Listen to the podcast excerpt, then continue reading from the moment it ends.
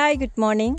കഴിഞ്ഞ എപ്പിസോഡിൽ നമ്മൾ ബുക്ക് വായിക്കുന്ന ഒരു ശീലം എങ്ങനെ ഡെവലപ്പ് ചെയ്യാം എന്നുള്ളതാണ് നോക്കിയത്. അപ്പോൾ അതിൽ ബുക്ക് വായിക്കുന്ന പല മെത്തേഡ്സിനെ കുറിച്ചിട്ടും ഞാൻ പറഞ്ഞിട്ടുണ്ടായിരുന്നു. അപ്പോൾ ആ ഒരു മെത്തേഡിൽ ഞാൻ വായിച്ചിട്ടുള്ള ഒരു ബുക്കാണ് ഇഗിഗായ്.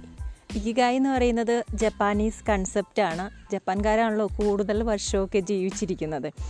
അപ്പോൾ അതുകൊണ്ട് ആ ഇഗിഗായ് എന്താണെന്ന് അറിയാൻ വേണ്ടിയിട്ടാണ് ആ ഒരു ബുക്ക് വായിച്ചത്.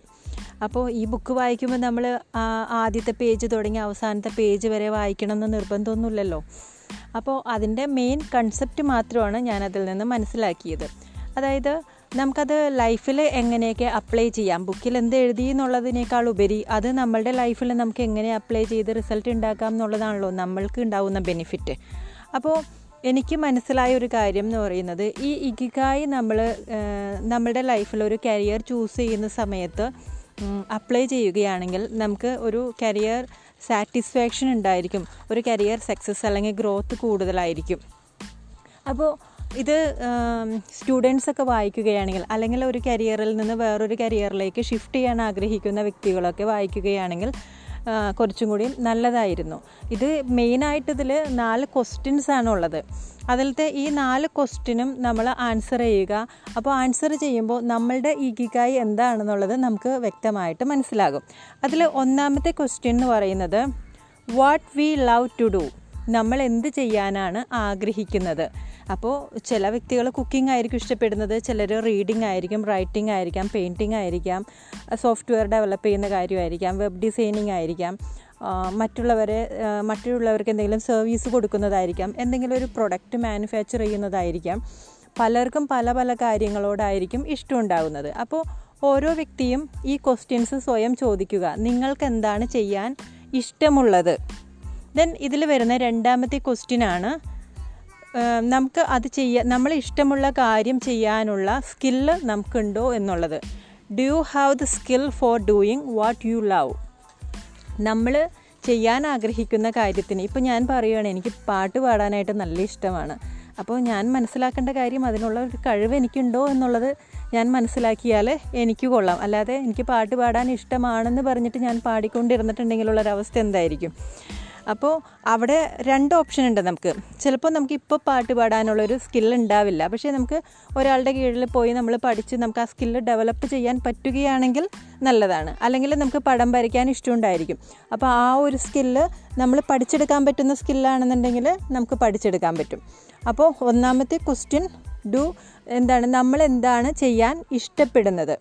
രണ്ടാമത്തെ ക്വസ്റ്റ്യൻ നമ്മൾ ആ ഇഷ്ടപ്പെടുന്ന കാര്യം ചെയ്യാനുള്ള സ്കില്ല് നമുക്കുണ്ടോ? അല്ലെങ്കിൽ നമുക്കത് ഡെവലപ്പ് ചെയ്തെടുക്കാൻ പറ്റുന്നതാണോ എന്നുള്ളത്. മൂന്നാമത്തെ ക്വസ്റ്റ്യൻ നമ്മൾക്ക് ഈ ഇഷ്ടമുള്ള ഈ കാര്യം ഈ കാര്യം കൊണ്ട് ലോകത്തിന് എന്തെങ്കിലും പ്രയോജനമുണ്ടോ? അല്ലെങ്കിൽ ഈ ആളുകളുടെ എന്തെങ്കിലും പ്രശ്നങ്ങൾ സോൾവ് ചെയ്യാൻ ഇതുകൊണ്ട് സാധിക്കുമോ? ഇപ്പോൾ ഒരു ഡോക്ടറിനെ സംബന്ധിച്ചിടത്തോളം അദ്ദേഹത്തിന് ഒരുപാട് പേഷ്യൻസിന്റെ അസുഖങ്ങൾ മാറ്റി കൊടുക്കാനായിട്ട് സാധിക്കും. ഒരു എഞ്ചിനീയർ ആണെന്നുണ്ടെങ്കിൽ ഒരു സിവിൽ എഞ്ചിനീയർ ആണെന്നുണ്ടെങ്കിൽ അയാൾക്ക് ബിൽഡിംഗ് ഡിസൈൻ ചെയ്ത് കൊടുക്കാൻ പറ്റും. അങ്ങനെ നമ്മളുടെ കയ്യിലുള്ള ആ കഴിവ് കൊണ്ട് ഈ വേൾഡിലെ എന്തെങ്കിലും ഒരു പ്രോബ്ലത്തിന് സൊല്യൂഷൻ കണ്ടെത്താൻ സാധിക്കുമോ എന്നുള്ളതാണ് മൂന്നാമത്തെ ക്വസ്റ്റ്യൻ ഇനി നെക്സ്റ്റ് അടുത്ത ക്വസ്റ്റ്യനാണ് ഇമ്പോർട്ടന്റ് ആ ക്വസ്റ്റ്യനാണ് ഡിറ്റർമിൻ ചെയ്യുന്നത് നമ്മളുടെ ആ ഒരു സ്കില്ല് നമുക്ക് പ്രൊഫഷനായിട്ട് എടുക്കാൻ സാധിക്കുമോ എന്നുള്ളത്.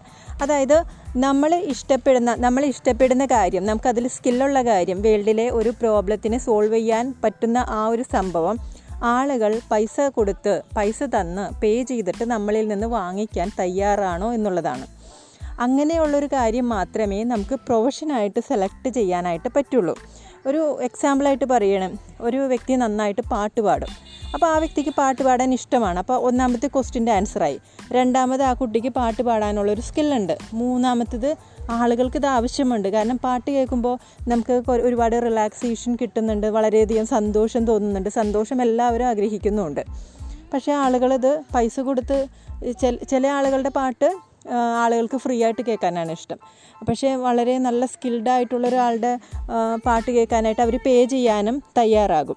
അപ്പോൾ അത്രത്തോളം സ്കില്ലുണ്ടോ ഇതുപോലെ പാട്ടിന്റെ കാര്യത്തിൽ മാത്രമല്ല നിങ്ങൾക്ക് ചെയ്യാൻ ഇഷ്ടമുള്ള ഒരു കാര്യം അത് ആളുകൾ പേ ചെയ്യാൻ തയ്യാറാണോ? അങ്ങനെയാണെങ്കിൽ മാത്രമേ നമുക്കത് പ്രൊഫഷനായിട്ട് എടുക്കാൻ പറ്റുള്ളൂ. അല്ലെങ്കിൽ നമുക്ക് പൈസ കിട്ടില്ലല്ലോ അപ്പോൾ നമുക്കതിൽ സക്സസ്ഫുൾ ആവാനും സാധിക്കില്ല.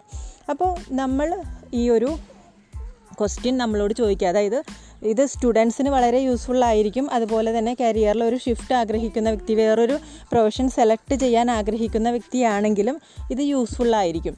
അപ്പോൾ ഈ നാല് ക്വസ്റ്റ്യൻസ് നമ്മൾ ആൻസർ ചെയ്യുക. അതായത് നിങ്ങൾ എന്താണ് ചെയ്യാൻ ഇഷ്ടപ്പെടുന്നത്? ആ കാര്യം ചെയ്യാൻ നിങ്ങൾക്ക് സ്കില്ലുണ്ടോ ഈ ലോകത്തിലെ എന്തെങ്കിലും പ്രശ്നങ്ങൾ അതുകൊണ്ട് സോൾവ് ചെയ്യാൻ സാധിക്കുമോ? ആളുകൾ ഇത് പൈസ കൊടുത്ത് വാങ്ങിക്കാൻ തയ്യാറാകുമോ? എങ്കിൽ നിങ്ങൾക്ക് ഉറപ്പിക്കാം നിങ്ങൾ ഈ ഒരു പ്രൊഫഷനിൽ സക്സസ്ഫുൾ ആകുമെന്ന്. Thank you.